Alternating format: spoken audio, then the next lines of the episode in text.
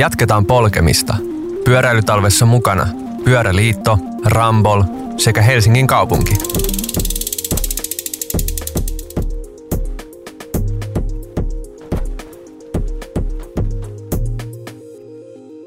Lämpimästi tervetuloa kuuntelemaan Pyöräilytalvi-ohjelman kakkosjaksoa. Täällä Fedia Kammari ja Martti Tulenheimo studiota liekittämässä. Tervetuloa Martti. Kiitos, kiitos Fedia ja lämpimästi tervetuloa myös omasta puolestani täällä studion lämpimässä. On oikein mukava olla. Tulin tuolta ulkoa ja siellä oli aika. Vähän alkaa jo talvi tuntua. Pikkuhiljaa rupeaa viima ja viileys puskemaan läpi. Tämä on sun tämmöinen erikoisjakso. Nimittäin vaikka täällä mun niin sanottu co-hosti, niin olet myös pyörämaailman erityisasiantuntija sekä ti- työtitteliltäsi että myös ihan sen ulkopuolella, joten ajateltiin, että, tai minä ajattelin, että turha, turha tota, jättää sitä mahdollisuutta käyttämättä. Öö, voidaan ottaa tähän alkuun, ennen kuin mennään päivän aiheeseen, joka on lobbaus, tämmöinen mystinen asia ainakin tämmöiselle henkilölle, joka ei itse tietoisesti lobbaa tai työskentele sen kanssa, niin sel- selvitetään tänään, että mitä sinä Martti siellä lobbausmaailmassa oikein puuhat. Mutta ennen sitä voidaan käydä tämmöiset lyhyet ää, pyörämaailman kuulumiset. Ää, sä mainitsit mulle tällaisesta Velocity-konferenssista, joka on ilmeisesti aika suuri kansainvälinen ää, pyöräalan ja tämä ei oikeastaan pyöräalan, koska se helposti ehkä vie ajatukset niin pyöräteollisuuteen, bisnekseen, vaan enemmänkin pyörä, pyöräilyyn liittyvään päättämisen konferenssi. Ja oikeastaan, no joo, tämä ehkä aika vahvasti niin kuin liippaa tätä jakson aihetta, mutta mistä, mistä siis oikein on kyse ja ö, miksi tämä tapahtuma on tärkeä? Joo, eli Velocity on tämmöinen vuosittain järjestettävä ikään kuin pyöräliikenteen päätöksenteon, suunnittelun, lobbauksen ja osittain myös sitten teollisuuden, kansalaisjärjestöjen, median kokoontumistapahtuma. Sitä järjestää itse asiassa entinen työnantajani European Cyclist Federation, joka sijaitsee Brysselissä. Tämä Velocity-konferenssi on 80-luvun alkuvaiheesta lähtien, niin sitä on järjestetty ympäri, ympäri Eurooppaa aluksi ja nykyään sitten joka toinen vuosi myös ympäri maailmaa. Ja nyt korona-aikoina se on sitten viime aikoina keskittynyt jälleen tänne Eurooppaan. Ensi vuonna se on Ljubljanassa. Tuleeko mieleen, mitkä oli vaikka Velocity 2021 sellaista, mistä olit, olit että hei, kuunteles tämä ja mistä meidän kuulijoiden olisi hyvä tietää? Joo, tuota, siellä Velocity 21 keskustelua aika pitkälti vei se, että me ihmiset tällä alalla emme ole kohdanneet toisiamme pitkiin aikoihin ja, ja niistä syistä johtuen kukaan ei ole tietenkään pyöräalan ulkopuolellakaan nähnyt hirveästi toisiaan, niin oli, oli hyvin lämminhenkisiä jälleen kohtaamisia. Mutta se varsinainen ohjelma siellä käsitteli hyvin paljon sitä, että miten moninaiset kasvot pyöräily, pyöräilyllä, pyöräliikenteellä on, miten erilaisista taustoista, eri ikäisiä, erinäköisiä, erilaisia kansallisuuksia, niin poispäin yhdistävä asia pyöräily on. Ja liikennemuotona erityisesti, että miten ikään kuin sellainen usein mediassa vahvasti syntyvä mielikuva siitä, että millaisia semmoiset stereotyyppiset pyöräilijät ovat, niin miten kaukana se oikeasti on siitä todellisuudesta, mitä pyöräliikenteen todellisuus nyt Suomessakin on. Että Suomessa valtaosa ihmisistä liikkuu pyörällä vähintään kerran pari vuodessa, niin kuin joka vuosi. Ja sama juttu on pitkälti ympäri Eurooppaa. Ja tästä siinä keskusteltiin, miten lapset, miten esimerkiksi seniorikansalaiset tulisi huomioida paremmin pyöräliikenteen suunnittelussa, jotta pyöräilystä saataisiin turvallista ja turvallisen tuntuista. Se oli semmoinen toinen pääteema siellä. Turvallisuuden tuntu linkittyy vahvasti semmoiseen niin kuin et on olemassa silleen erilaisia fyysisiä keinoja, joilla pystytään tekemään liikenteestä oikeasti turvallista, rakennettua ympäristöä parantamalla, tekemällä ennen kaikkea risteyksistä ja liittymistä sellaisia, että ne on selkeitä kaikille, että mistä tullaan, mihin mennään, missä on minkäkin liikennemuodon paikka, miten kovaa vauhtia tai mieluummin miten hidasta vauhtia tämmöiseen kohtaamistilanteeseen tullaan. Ja sitten on toinen puoli asiasta on se, että miltä se pyörällä liikkuminen kaupungissa oikeasti tuntuu. Eli, eli tämmöisistä teemoista siellä paljon puhuttiin Velocity 21 tänä vuonna. Mutta yksi juttu, mikä siellä oli vielä sitten ehkä mainitsemisen arvoinen oli se, että ää, entinen esimieheni Kevin Main, joka nykyään toimii Cycling Industries Europe nimisen organisaation johdossa, niin joka ikinen kerta, kun hän oli lavalla, niin hän korosti sitä, että vaatimattomuuden aika on ohi. Eli dataa tiskiin ja nyrkkiä pöytään oli hänen viestinsä, että pitää vaatia enemmän, jotta pyöräily saadaan oikeasti sille tolalle, millä se voisi olla esimerkiksi Hollannissa ja Tanskassa tällä hetkellä jo nykyään. Tästä päästään jouhevasti siihen, mistä me viime viikolla puhuttiin sun ja Reetta Keisäsen kanssa, joka oli meillä vieraana, siitä kuinka esimerkiksi jos ajatellaan vaikka viiden tai kymmenen vuoden tai ehkä lyhyempiäkin aikajänteitä joko täällä Helsingissä tai Suomessa tai no käytännössä katsoen varmaan missä tahansa, niin on helppo sieltä löytää esimerkiksi, no vaikka mitä Helsingissä on tapahtunut, on tullut vaikka vihdoin toimivat ja suositut kaupunkipyörät, jos muistaa niitä joskus historiassa oli ne vihreät kahden euron kolikolla toimivat kammotukset, niin on esimerkiksi tultu siitä eteenpäin, vaikka näitä uusiakin on kritisoitu, ne ei ole kaikkien mielestä niin nopeita ja mukavia, niin silti ne on, ne on suosittuja, ne toimii, voidaan olla tyytyväisiä ja ylpeitä. Hyvä.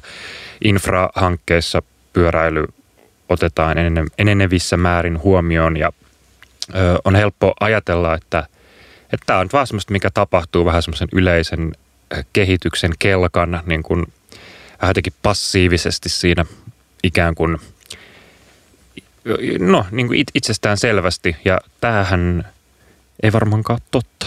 Joo, kyllä. Just tämmöinen ajatus, että pöytä on valmiiksi jo katettu ja tuodaan tarjottimella vaan valmiita kokonaisuuksia.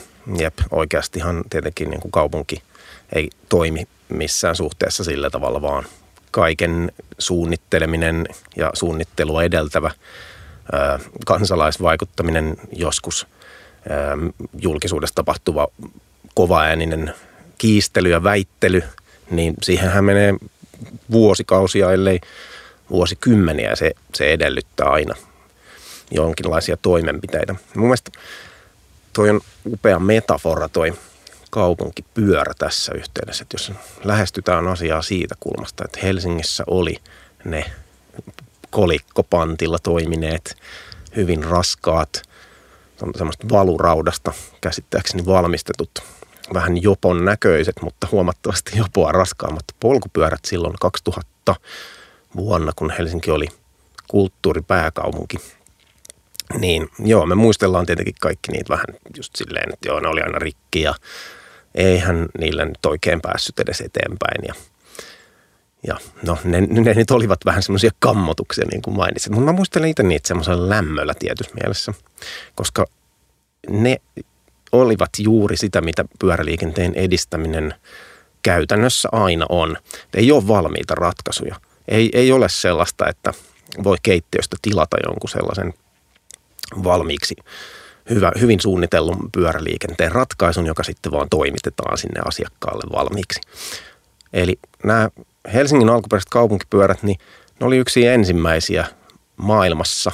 Ne tuli Helsinkiin Tanskasta, jossa niitä oli ihan vain muutama vuosi kokeiltu Kööpenhaminassa ja muutamassa muussa kaupungissa. Ja ne oli siellä osoittautuneet hyvin toimiviksi siinä mielessä, että, että ne pysyivät – ja niitä ei varastettu heti, koska niissä oli lukot. Ja, ja tota, no, ne, ne sanalla sanalla olivat tärkeä semmoinen askel sillä taipaleella, joka on kestänyt kymmeniä vuosia sitten siitä eteenpäin. Nyt tässä vuonna 2021, niin voimme muistella niitä kammotuksina, mutta ne olivat kuitenkin sellainen välivaihe, joka tarvittiin, että päästiin siihen, missä nykykaupunkipyörät ovat ja tulevaisuuden kaupunkipyörät, jotka liikkuvat sähköllä ja näin poispäin. Eli niitä tarvittiin. Ja tästä nyt sitten, jos mennään siihen varsinaiseen pointtiin, eli mitä se pyöräliikenteen suunnittelu yleensä edellyttää, niin se vaikkapa tuolla kaikkien tietämässä ja tuntemassa pyöräliikenteen paratiisissa Hollannissa, niin oikeastaan se, sielläkään asiat eivät mitenkään tippuneet taivaasta, vaan ehkä jostain 1800-luvun loppupuolelta lähtien ihmiset olivat kyllä ruvenneet pyöräilemään aika paljon ja liikkuivat pyörällä arkisesti. Mutta sitten tapahtui jotain, eli tuli toinen maailmansota, jonka jälleenrakentamisen seurauksena niin kuin Euroopassa alettiin hiljalleen omaksua Yhdysvalloista sitä ajatusta, että pitää kaikki saada toteutettua autolla toimivaksi.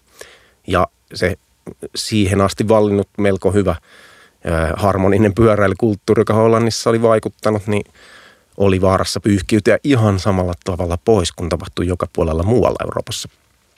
Mutta sitten syntyi silloin 60-luvun lopulta lähtien ja 1970-luvun alussa, kun oli öljykriisejä – niin niiden öljykriisien yhteydessä alkoi tämmöinen hyvin vahva kansalaisliikehdintä sen puolesta, että se ö, siihen asti vallinnut pyöräilykulttuuri, sitä ei saa pyyhkiä pois Alankomaista, vaan täytyy suunnitella sellainen pyöräinfra, jossa ihmiset voivat turvallisesti kulkea. Ja tämä liittyy erityisen paljon siihen, että kuten Suomessa – niin myös Alankomaissa tapahtui valtavia määriä liikenneonnettomuuksia, jossa valitettavasti kuoli jopa kymmeniä tuhansia lapsia. Ja, ja Hollannissa alkoi tällainen pysäyttäkää lasten murha niminen kansalaisliikehdintä, joka hyvin vahvasti on vaikuttanut siihen, että miksi Alankomaat nykyään on se kaikkien tuntema pyöräliikenteen paratiisi. Ja vasta siitä oikeastaan alkoi se nykyaikaisen pyöräliikenteen infran suunnittelu. Kaikki on pitänyt suunnitella pala kerrallaan ja se on vienyt osittain jopa 40-50 vuotta. Ja nyt me alamme muualla sitten omaksua sitä valmista paketteja ja tilata sitä sieltä Hollannin keittiöstä ikään kuin soveltaa sitä omissa oloissamme.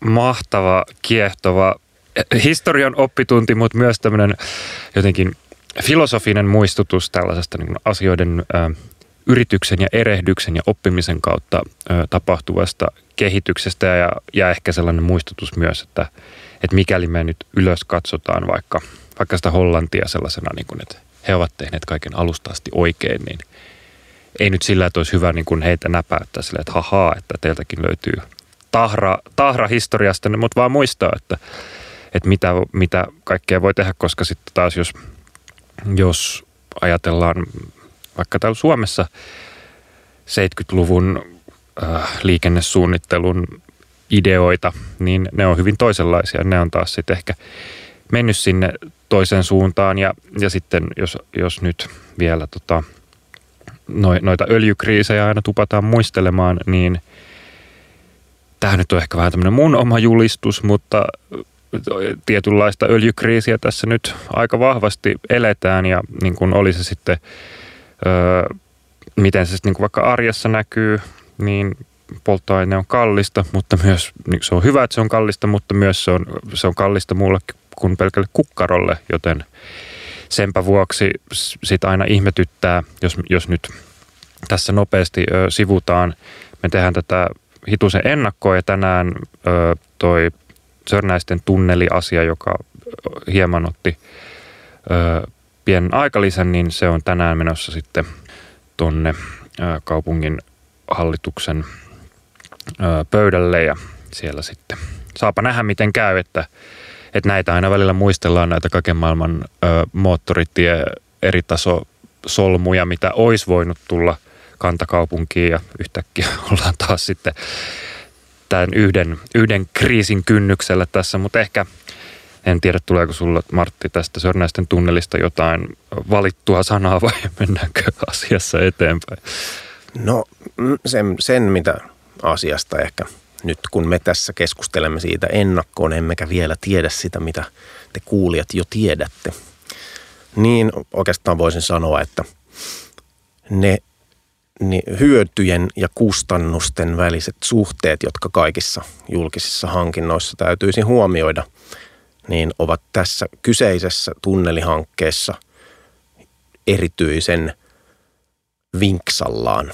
Eli kustannuksiin nähden juuri tämän kyseisen tunnelin hyötyjä on hyvin tärkeä tarkastella kriittisesti, varsinkin mikäli käy niin, että tämä on jonkinnäköinen lähtölaukaus keskustelulle, että rakennetaanpa Helsinkiin lisää tällaisia samanlaisia tunneleita.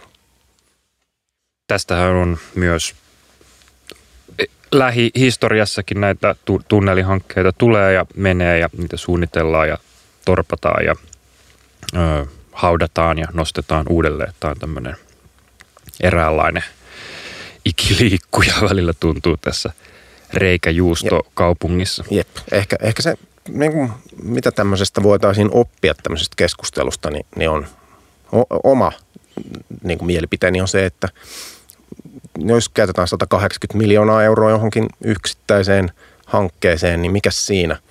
Se on aivan valtava määrä rahaa ja, ja sillä pitäisi sitten saada oikeasti jotain aikaiseksi. Siirrytään Helsingistä Pariisiin. Pariisin kaupunki käyttää 250 miljoonaa euroa, eli vielä reippaasti enemmän kuin se 180 miljoonaa, mikä Helsingistä tähän yksi, yhteen tunneliin menee.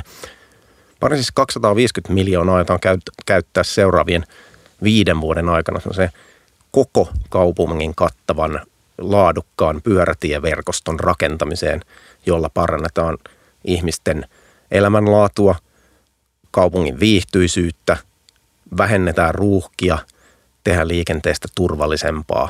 Ja siis tämä koko paketti maksaa 250 miljoonaa, niin hieman enemmän kuin se yksi tunneli.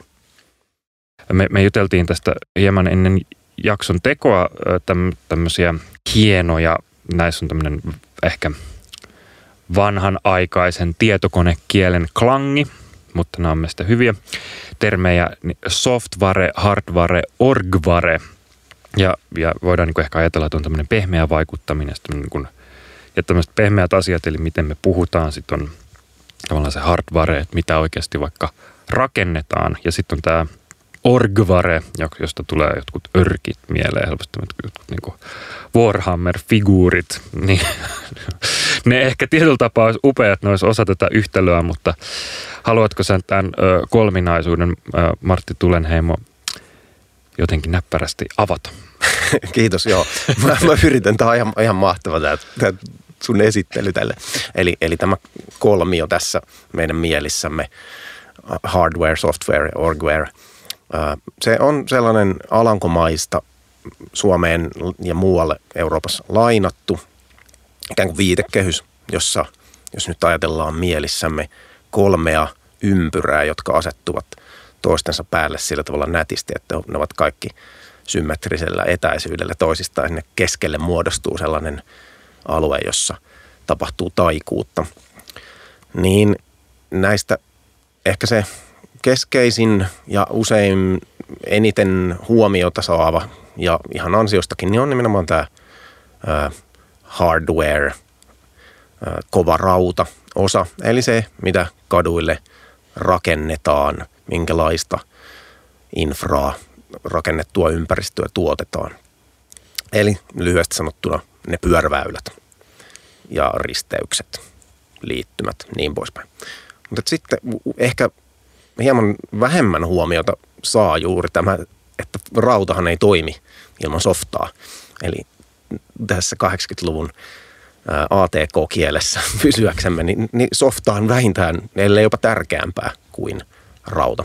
Eli mitä tarkoittaa softa tässä yhteydessä softwareilla ikään kuin pyöräliikenteen edistämisessä. Tarkoitan sitä, että minkälaisia päätöksiä tehdään ja liittyen ihan yksittäisiin asioihin ja laajempiin kokonaisuuksiin, millaisia ne oikeasti ovat sitten ne pyöräväylät, joita tuonne rakennetaan ja ne risteykset, joita kaupunkiin tuotetaan. Eli sehän ei lainkaan niin kuin mitenkään yksinkertainen asia, että joku risteys suunnitellaan. Se voidaan tehdä monella eri tavalla ja kuten jokainen kaupungissa koskaan liikkunut ihminen tietää, niin niitä myös tehdään hyvin eri tavoin. Mutta tärkeää olisi, että niitä ei tehtäisi hirveän monella eri tavalla, vaan niitä tehtäisiin standardoidusti ja sille, että se standardi menisi koko ajan eteenpäin ja laatu parantuisi ja kehittyisi, koska ehkä yksi semmoinen keskeinen ongelma pyöräliikenteen saralla on se, että meillä on aika vanha koodi siellä taustalla. Se softa on jämähtänyt helposti jonnekin 70-luvulle ja, ja kuitenkin nimenomaan juuri käydyn keskustelun pohjalta tiedämme, että esimerkiksi Alankomaissa tämä softa on kehittynyt ja sitä kehitetään koko ajan ja niin siitä on syntynyt kansainvälistä kilpailua, että kuka tuottaa parhaita ajatuksia siitä, että millaista pyörä ympäristöä, pyöräliikenneympäristöä kaupunkeihin rakennetaan. Meillä on oikeasti niin kuin olemassa hy- hyvin, hyvin laadukasta niin sanottua pyöräliikennesoftaa. Mutta että se pitää tietenkin kääntää sitten aina kullekin natiivikielelle, eli tässä tapauksessa suomeksi, ja, ja tuoda Suomeen ja ikään kuin jalkauttaa jokaisessa kunnassa erikseen ja sitten myös siellä valtionhallinnon tasolla ja eri puolilla byrokraattista koneistoa. Ja sekään ei tapahdu itsestään. Rauta ja softa eivät keskustele keskenään ilman, että on tämmöinen kolmas komponentti, se kolmas ympyrä, joka jos se jää pois tästä kokonaisuudesta, niin sitten sinne ympyröiden keskelle ei synny sitä sweet spottia.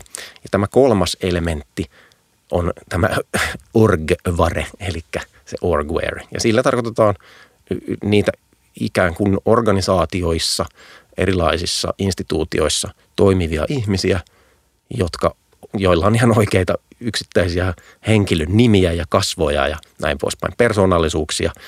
Eli heidän roolinsa, tietotaitonsa, osaamisensa, ymmärryksensä, koulutuksensa, kaikki taustat ja muu, niin on yhtä tärkeä osa tätä kokonaisuutta kuin rauta ja softa – ja on hirveän vaikea tuottaa hyvää kaupunkiympäristöä, ellei nämä kaikki kolme komponenttia löydy siitä paketista. Eli rauta on tärkeää, ehkä tärkeintä, mutta siinä rinnalla softa ja ne ihmiset siellä taustalla ovat yhtä tärkeitä.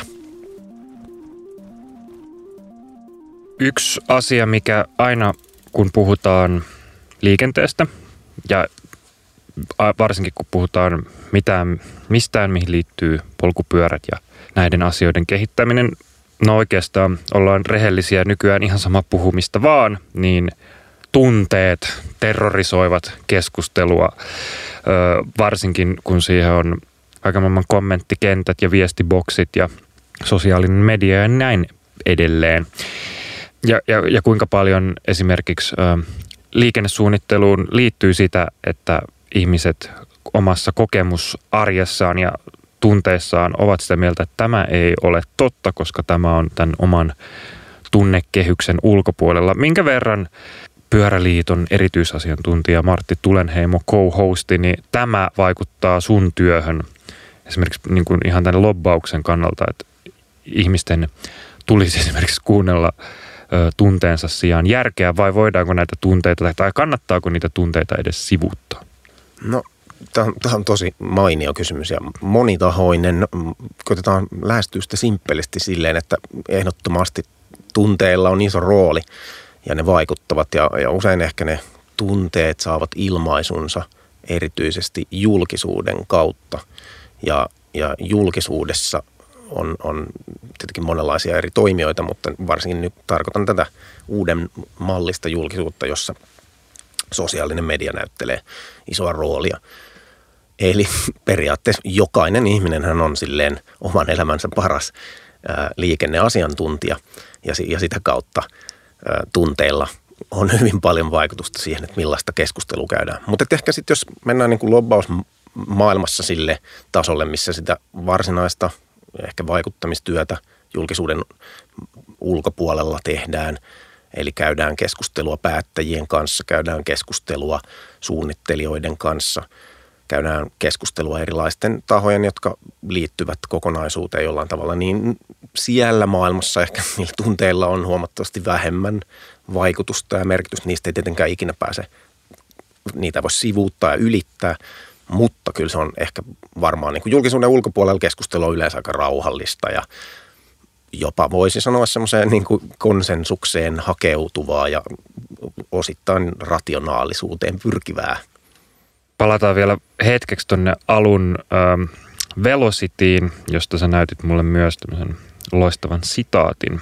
Äh, mä annan sulle tämän sita, sitaatin luku oikeuden ja luvan, mutta äh, mä kerron sen verran, että äh, sitaatin äh, lausujana alun perin on näyttelijä Kevin Costner, jota, ja tätä sitaattia ilmeisesti on sitten paljonkin referoitu näissä ö, ö, liikennesuunnittelupiireissä, mutta mä tässä samalla kun löysin hänestä kertovan artikkelin ja filmografian, niin 80-luvulla hän on myös ollut elokuvassa, joka on suomennettu sisärengas. tota, ehkä onko tämä tahattomasti tota, Kevin Costner siis pyörä heboja, mutta anna palaa tämä tota, sitaatti, koska tämä myös tietyllä tapaa summaa sitten tämän niin kuin ehkä tunnejärkikeskustelun ja kuinka se rationaalisuus usein sitten voittaa. Ole hyvä Martti. Build it and they will come. Rakenna ja he tulevat. Näin tosiaan Kevin Costner suurin piirtein sanotaan semmoinen, ei ole varsinainen lainaus, vaan semmoinen parafraseeraus, jota tällä niin kuin alalla, jossa työskentelen, pyöräliikenteen edistäminen, niin piireissä käytetään hyvin usein. Tämä lentävä lause on peräisin Kevin Costnerin klassikko-elokuvasta Unelmien kenttä Field of Dreams vuodelta 1989. Ja itseäni ehkä valistuneemmat elokuva-entusiastit ovat minua valaisseet, että se on hyvin keskinkertainen elokuva, mutta tässä Kevin Costnerin tähdittämässä elokuvassa, joka ei liity varsinaisesti pyöräilyyn tai pyöräliikenteeseen yhtään mitenkään, niin siitä on jäänyt elämään hyvin nerokas statementti, eli tämä rakenna tulevat, joka siis sillä tietenkin viitataan siihen, että, että pyöräilyn suosion kasvattaminen liikennemuotona edellyttää ennen muuta laadukkaiden pyöräväylien rakentamista – ja tässä ajatuksena on, että kun kaupungit tarttuvat toimeen ja rakentavat kattavan verkoston sujuvia, turvallisia pyörteitä, niin ihmiset myös käyttävät niitä. Mutta sitten tässä on myös sellainen paradoksi, joka juuri tuolla Velocity-konferenssissa tänä syksynä ää, oli paljon keskustelun aiheena. Nimittäin meillä on ongelma. Kaikki eivät kuitenkaan tule. Eli mitä voimme tehdä sille ongelmalle, että kaikki eivät tuosta noin vaan ala pyöräilemään, vaikka kaupungit tekisivät mitä tahansa. Vaikka rakennettaisiin kullattuja pyöräteitä, niin kaikki eivät silti niin kuin ryhdy vaan tuosta noin liikkumaan pyörällä ja jätä joka aamusta autoa talliin. Tiedämme jokainen, että näin ei tapahdu. Eli niinpä kaupunkien on mietittävä hyvin tarkkaan, että mitä oikeasti rakennetaan – ja miten kaupunkiympäristö muotoillaan niin turvalliseksi, että varsinkin ne ihmiset, jotka eivät pyöräile, voisivat kokeilla, kokea ja kokeilla pyöräilyä ja pitää sitä niin turvallisena, että he omaksuisivat sen osaksi omaa arkeaan. Kiitos Martti me aletaan olla tässä loppusuoralla ja mulla on sulle yksi kysymys, mutta mä annan sulle semmoista ehdot, että saat vastata tähän vain yhdellä sanalla. mutta tämä on helppo, mä tiedän, että se pystytään. Viedään tämä niin kuin koko paketti täältä tota, filosofiseltakin tasolta nyt tämän niin kuin katutason todellisuuteen. Eli jos me nyt ajatellaan vielä, että talviaikaa, koska on pyöräilytalviohjelmasta kyse ja on pimeää ja kylmää, niin jos me ajatellaan tällainen pyörä oikeastaan no, pyörämaailmaan, pyörälobbaukseen, mihin hyvänsä liittyvä suuri loppuvastus, jonka pehmittämisessä vielä meillä on duunia, niin mikä se oikein on? Minä arvostan, että saan käyttää vain yhden sanan, mutta joudun käyttämään kahta. Ole hyvä. Ympärivuotinen kunnossapito. Ja tähän asiaan me pureudumme tässä ensi kerralla vieraan kerran. Kiitos Martti Tulenheimo, Pyöräliiton erityisasiantuntija, co-host. Tästä jaksosta me kuullaan ensi viikolla uudelleen. Lämpimät kiitos Feen ja, ja sama juttu kaikille kuulijoille. Ensi kertaan kiitoksia. Jatketaan polkemista. Pyöräilytalvessa mukana Pyöräliitto, Rambol sekä Helsingin kaupunki.